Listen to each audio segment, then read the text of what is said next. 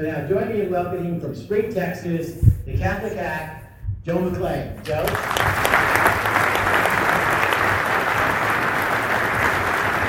Thank you. Thank you. Howdy. Howdy. Today's talk is entitled A Life Worth Living. You see, I spent most of my life living for the praise of men, mostly my father, and not for the love of my heavenly Father.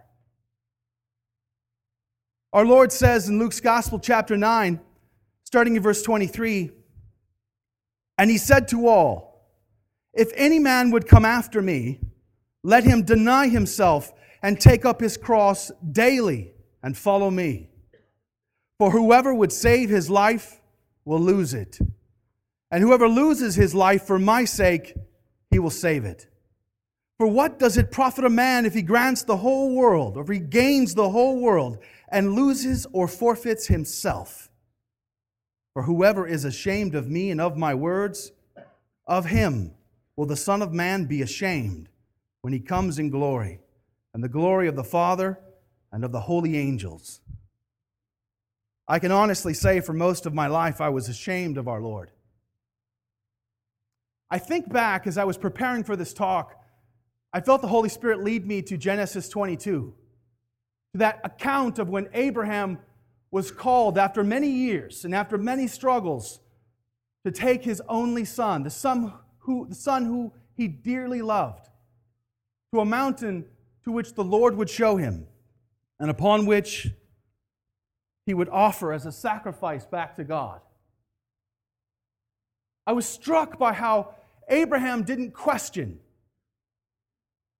he didn't raise any objections. He went about the business of preparing to do exactly as the Lord had asked of him. But it took a long way for Abraham to get to this point. Many decades before he was called out of the pagan idolatry of his family to a land he had never been to before. And when he got there, a famine struck and he was forced to go down to Egypt.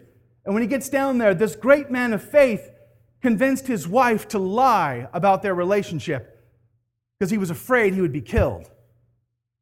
God had to bail him out and rescue his wife from the clutches of Pharaoh.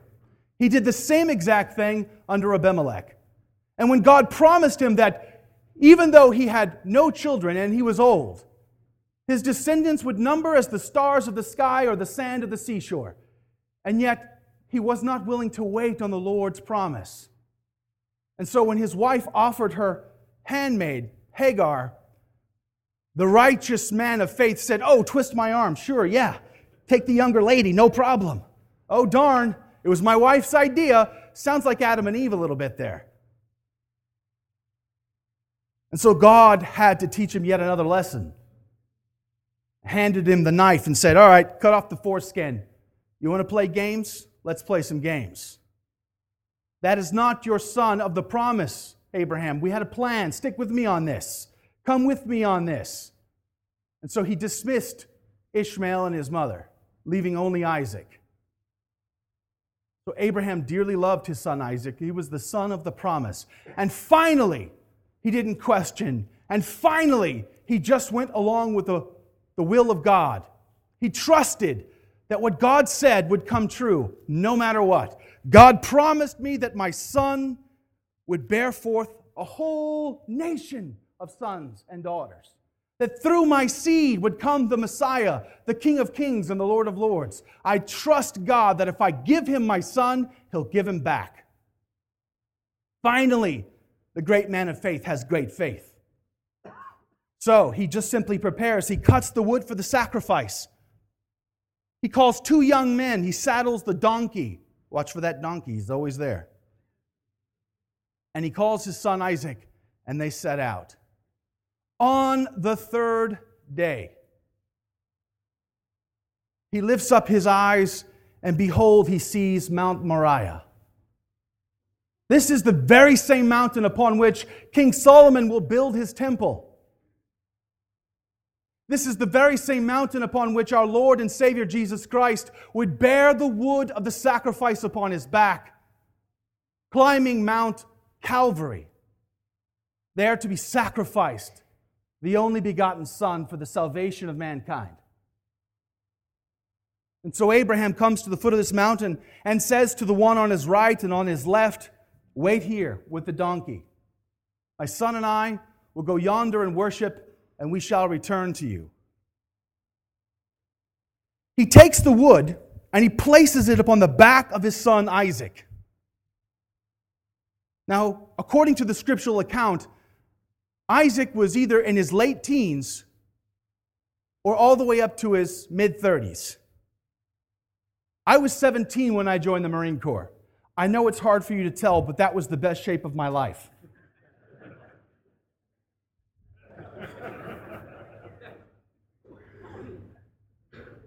I was a pretty strong young man at 17. I'm fairly sure I could have taken a 100 plus year old man if I had to. So Abraham puts the wood on his son's back, and Isaac bears the wood of the sacrifice up this mountain. Now, Isaac's no dummy. He's young, but you know what? He's catching on quick. He says, um, Father, quick question, just curious. Uh, I noticed there's the wood. Got that, carrying it, no problem. And you've got the knife and the fire. Where's the lamb? I, just, I just noticed there's no lamb for the sacrifice, and usually there's a lamb, right? And that's how these things work. And he says in very tender words, My son, the Lord will provide himself the lamb for the sacrifice. Isaac never questions, he never complains. He never grumbles. It doesn't take Isaac decades of getting it wrong before he gets it right. Because when they get to the top of this mountain, to the place where God had showed Abraham, Abraham builds an altar, sets the wood in order, and then binds his son and places him, says, lays him upon the wood. Isaac could have defended himself and didn't. Isaac could have run and didn't. Isaac gave himself willingly to his father, his father on earth and his father in heaven. And so Abraham grabs the knife. That moment where the rubber meets the road. I mean, faith is one thing, right? I mean, we go to Mass and we, we worship, we study Scripture, we talk the talk, but now it's time to walk the walk. It's all in or not in. And so Abraham takes that knife and he's about to come down on his only son, the son whom he dearly loves. Father, I give to you my son because I know you will give him back. But just as at that moment where he's starting to come down, the Lord sends the angel and stays his hand. Don't do it. Don't hurt the lad. Because you have done this, because you have shown me your great faith, I will make your descendants as the stars of the sky and the sand of the seashore. Through your seed, all the nations, the Gentiles, all the earth will be blessed. If only I had that kind of faith, the faith of Isaac. I was more like Abraham, stumbling and fumbling through life. But God would not give up on me. Neither would my patron saint, St. Padre Pio. He was always there praying for me. You see, I wasn't willing to sacrifice my life for anybody. Nobody was that important to me. You see, I lived for myself. John chapter 12, verse 43 For they loved the praise of men more than the praise of God. That was me. I wanted to be made in my own father's image and likeness. You see, from my earliest days as a, as a little boy, I remember my father treating my mother inappropriately in a sexual way.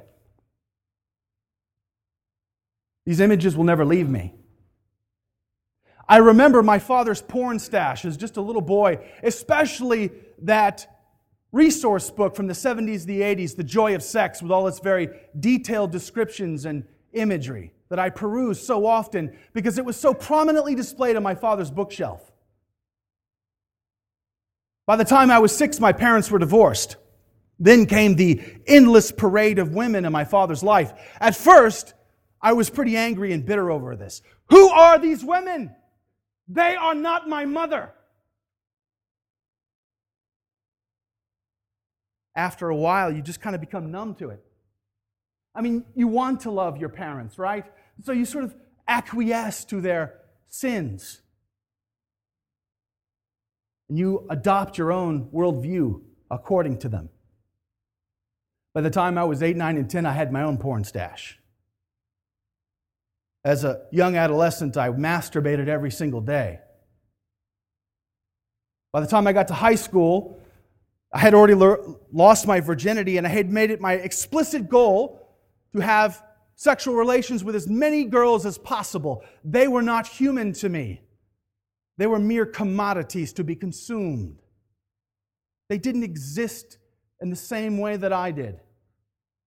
The world was my oyster and I wanted to consume it. You see, like a Coke can, when I was done consuming it, I would crumple it up and I would toss it in the garbage. That's how I would see women. They didn't have feelings or dreams, or emotions. They existed to please me only. This was the legacy that my father gave me. In high school, we shared porn. By the time I made it into the Marine Corps as a young man, my father was giving me sage advice how to have multiple partners at the same time, how to keep one girlfriend from finding out about the other how to not pass venereal diseases on. I relished in this. You see, I was always and every time seeking satisfaction. I was hungry to have that fill in my soul, but I never found it. Only and every time I masturbated or used another person in some way, I only had shame. And so, like an animal, I pursued this satisfaction that I couldn't find. And so I would get into more base imagery, more graphic debauchery.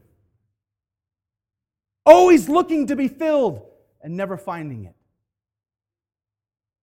Now, I'm no rock star, I'm not Tommy Lee Jones, but I will share one story with you. There was one young girl. I wish I could tell you her name, but I don't remember her name because she wasn't that important to me at the time. She was 18 years old. She was living on base with her sister and her sister's husband, who was a staff sergeant in my command.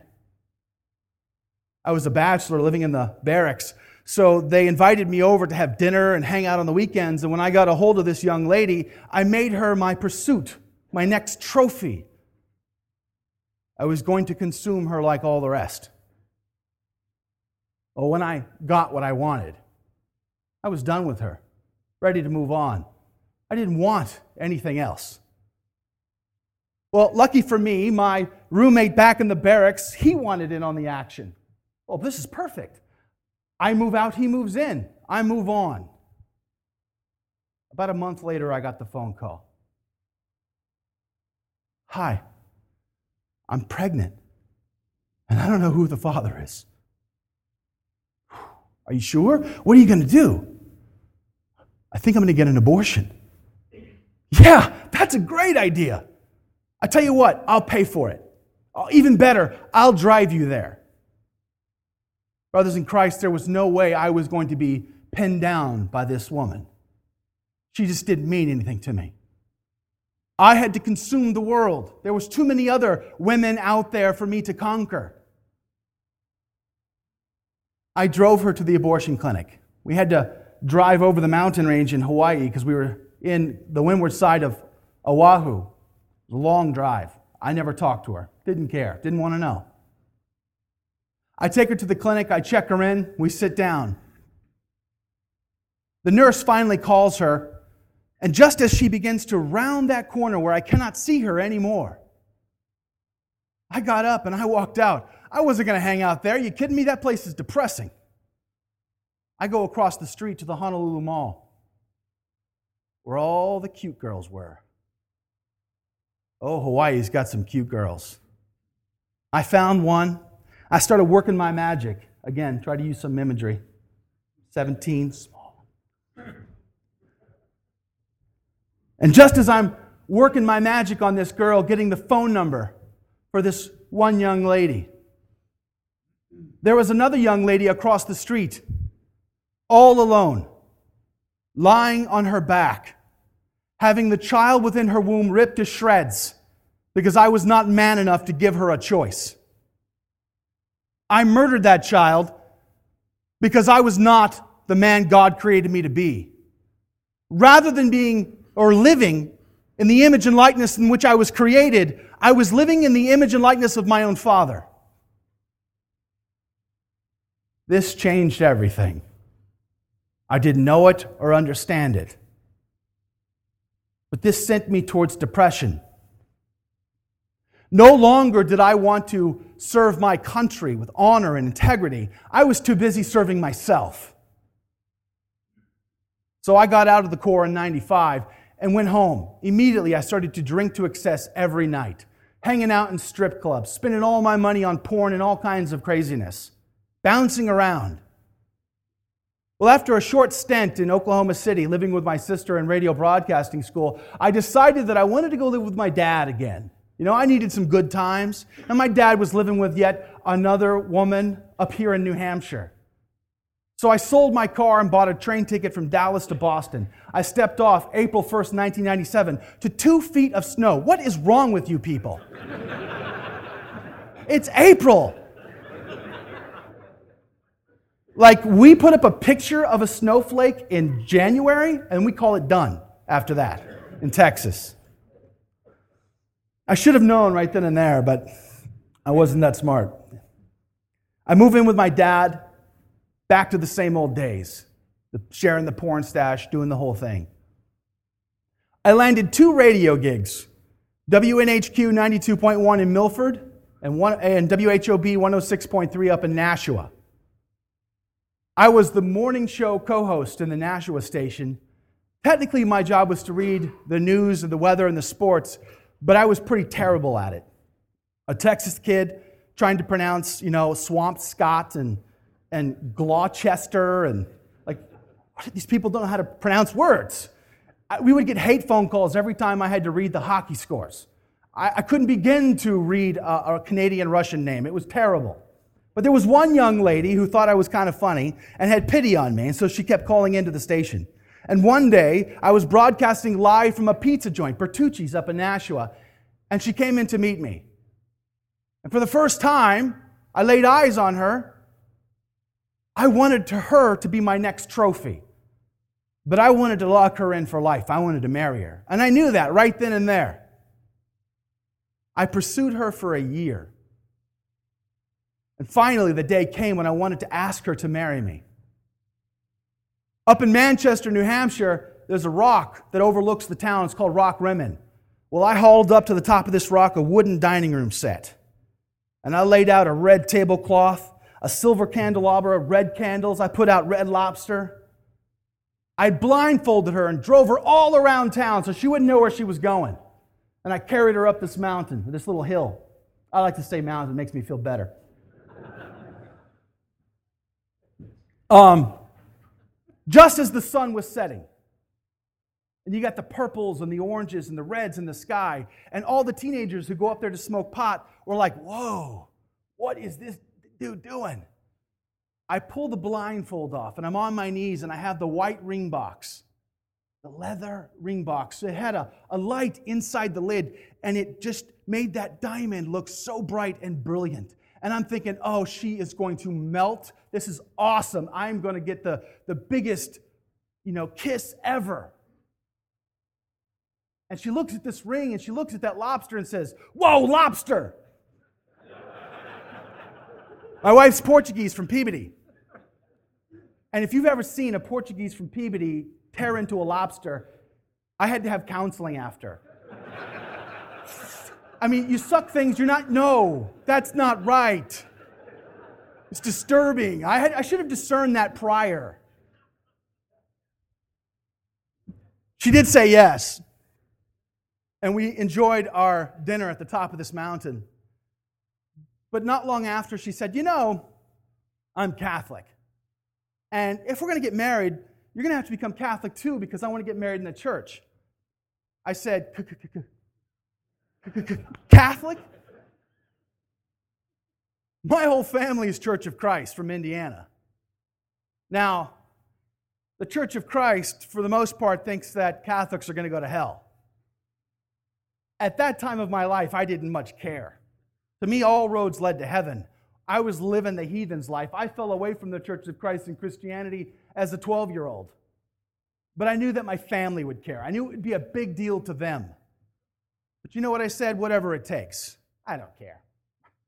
You know, Catholic, Buddhist, whatever. So I enlisted in RCIA.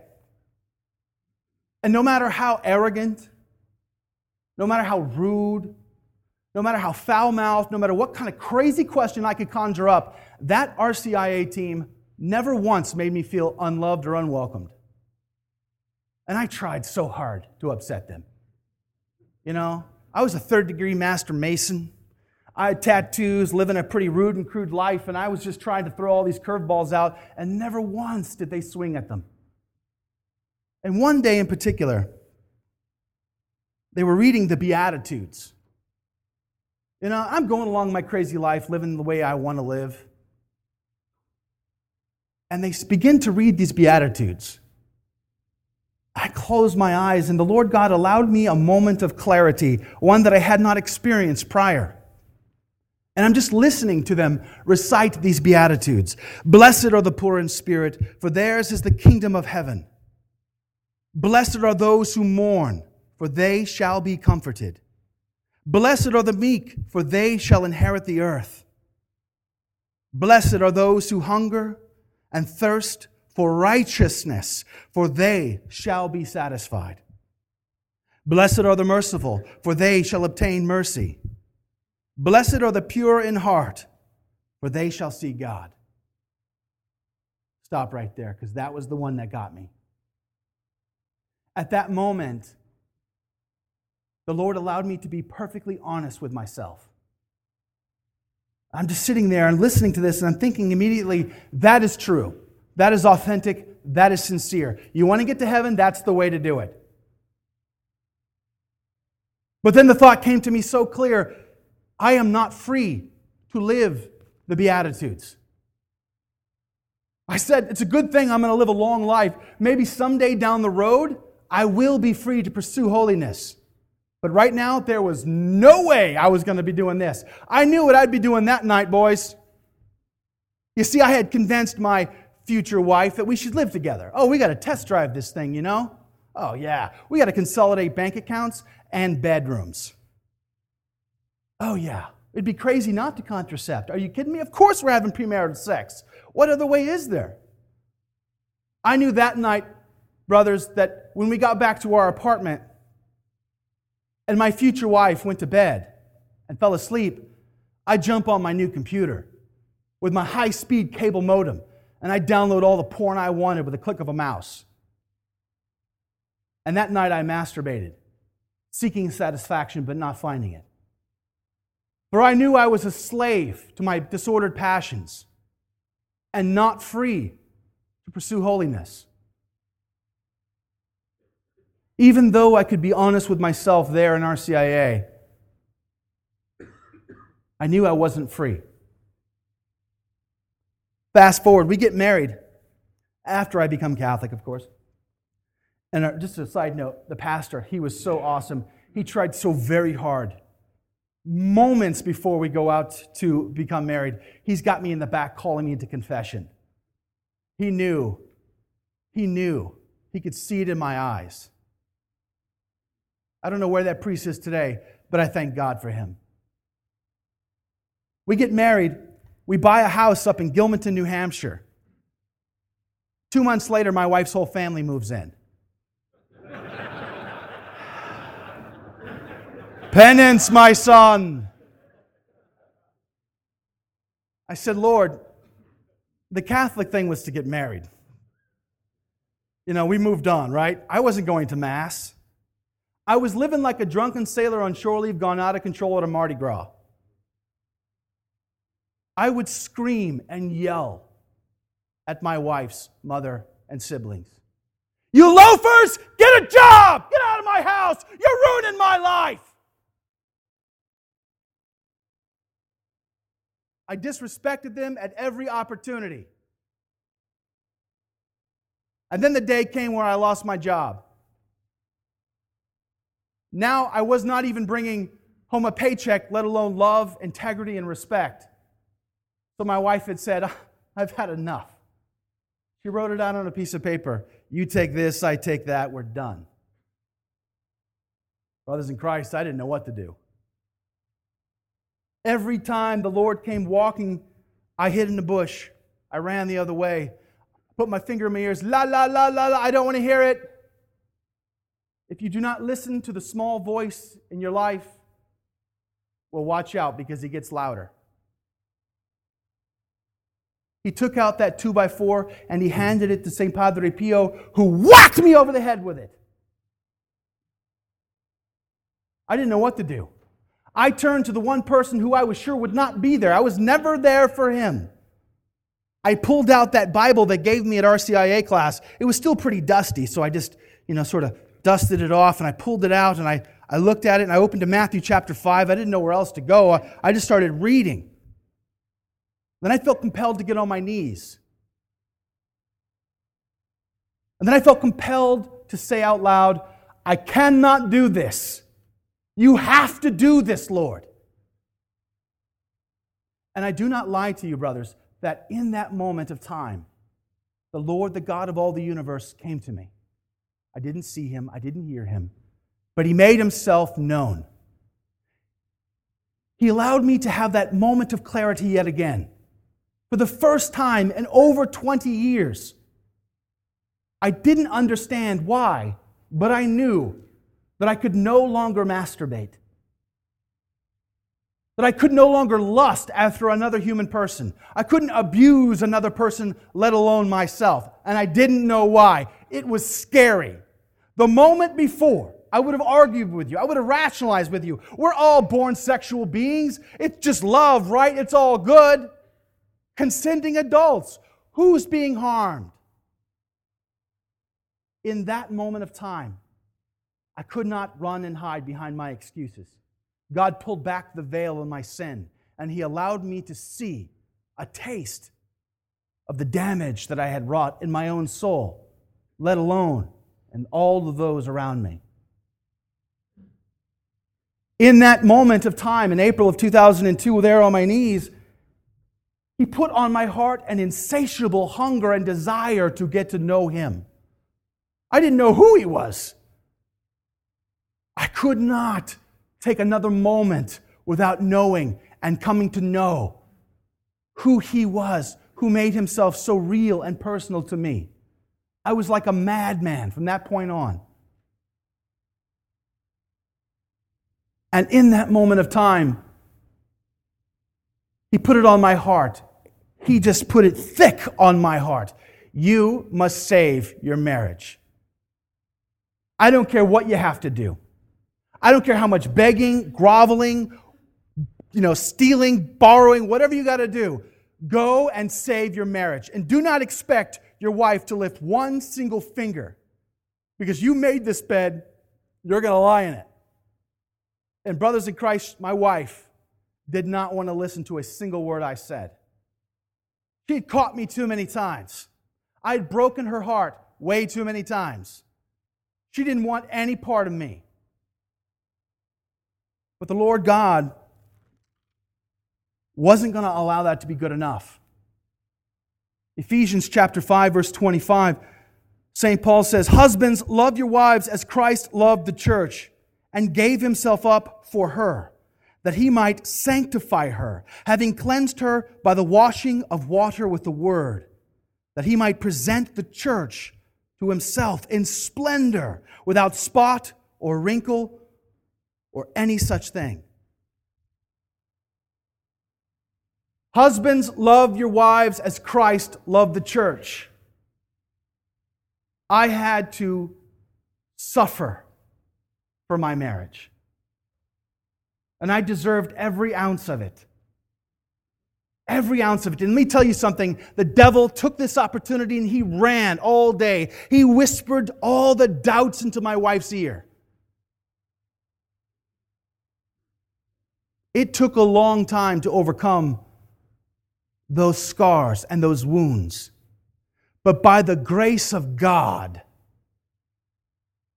we did. Galatians chapter 2 verse 20, it is no longer I who live, but it is Christ who lives within me. To live is Christ. To die is gain. This set us on a journey, a wild ride. We were Protestant. I was thoroughly Protestant. All my family, my neighbors were fallen away Catholics. Every ounce of resource in, in my life was all Protestant, so I was going to leave the Catholic Church. Long story short, if it wasn't for a faithful parishioner at the parish that we were attending who noticed what was going on and not willing to allow us to walk out the door, to turn our backs on the sacraments, between her, the Holy Spirit, the early church fathers, and Dr. Scott Hahn, I am Catholic today. Praise God and amen.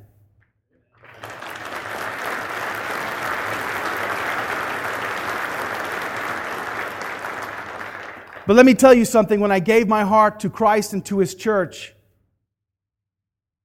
I went to confession. And there on my knees in that confessional, I heard the sweetest words I could ever hear. The God of the universe, who breathed life into my soul, spoke through the priest so that I could hear his voice and have absolute assurance my son, I absolve you. You are forgiven.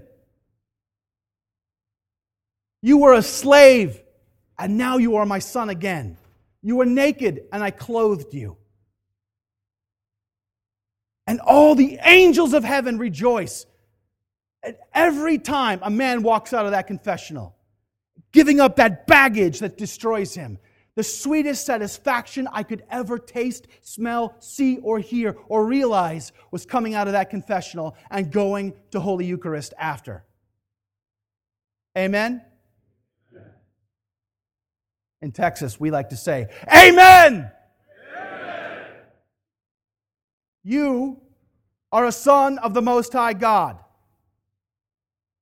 You are not your sin. You are a child of the Most High God. Do not identify with anything else. You're a son of His Catholic Church. Do not identify with anything else. You want satisfaction, you want a life truly worth living, then don't spend the decades like I did in debauchery. Don't spend another minute in it. But give your heart to Christ and to His church. Pour out yourself like a libation in the Holy Confessional and allow your Father to speak to you in the sweetest words, the most satisfying words that you could ever even imagine. You want a life truly worth living? We are about to embark on a journey towards Jerusalem. We are about to follow our Lord sitting on that jackass as he makes his way up to even the horns of the altar. We're about to cry out, Hosanna in the highest. Blessed is he who comes in the name of the Lord. And then we are about to arrest him. And he says in John's Gospel, chapter 12, He who loves his life loses it, and he who hates his life in this world will keep it for eternal life. If anyone serves me, he must follow me. And where I am, there shall my servant be also. If anyone serves me, the Father will honor him. Entering into his passion, he says, Now is my soul troubled. And what shall I say? Father, save me from this hour? No. For this purpose I have come to this hour. You want a life truly worth living? Then take up your cross. Our Lord was not dragged to Calvary as a slave, as some emaciated, helpless criminal. Our Lord marched on Calvary as the King of Kings and the Lord of Lords. He lays down his life and he can take it up again. He could have called down the legions of angels to come and protect him, and he did not. Why? Because tortured, mocked, derided, hanging naked on the cross, he musters the energy to overcome the sheer agony, to haul himself up on those nails and say, Father, forgive them, for they know not what they do. You want to live a life truly worth living, then pour out your life as a total self gift. The world will never satisfy you. It is incapable of doing anything other than consuming you. Be a light to a dark world in total self gift. Amen? Amen? Follow Christ all the way up to the hill. And like real men, we take the hill. Because it is only on top of Calvary that we find our life truly worth living. Amen? Amen? amen? amen. Praise God and amen. God bless you.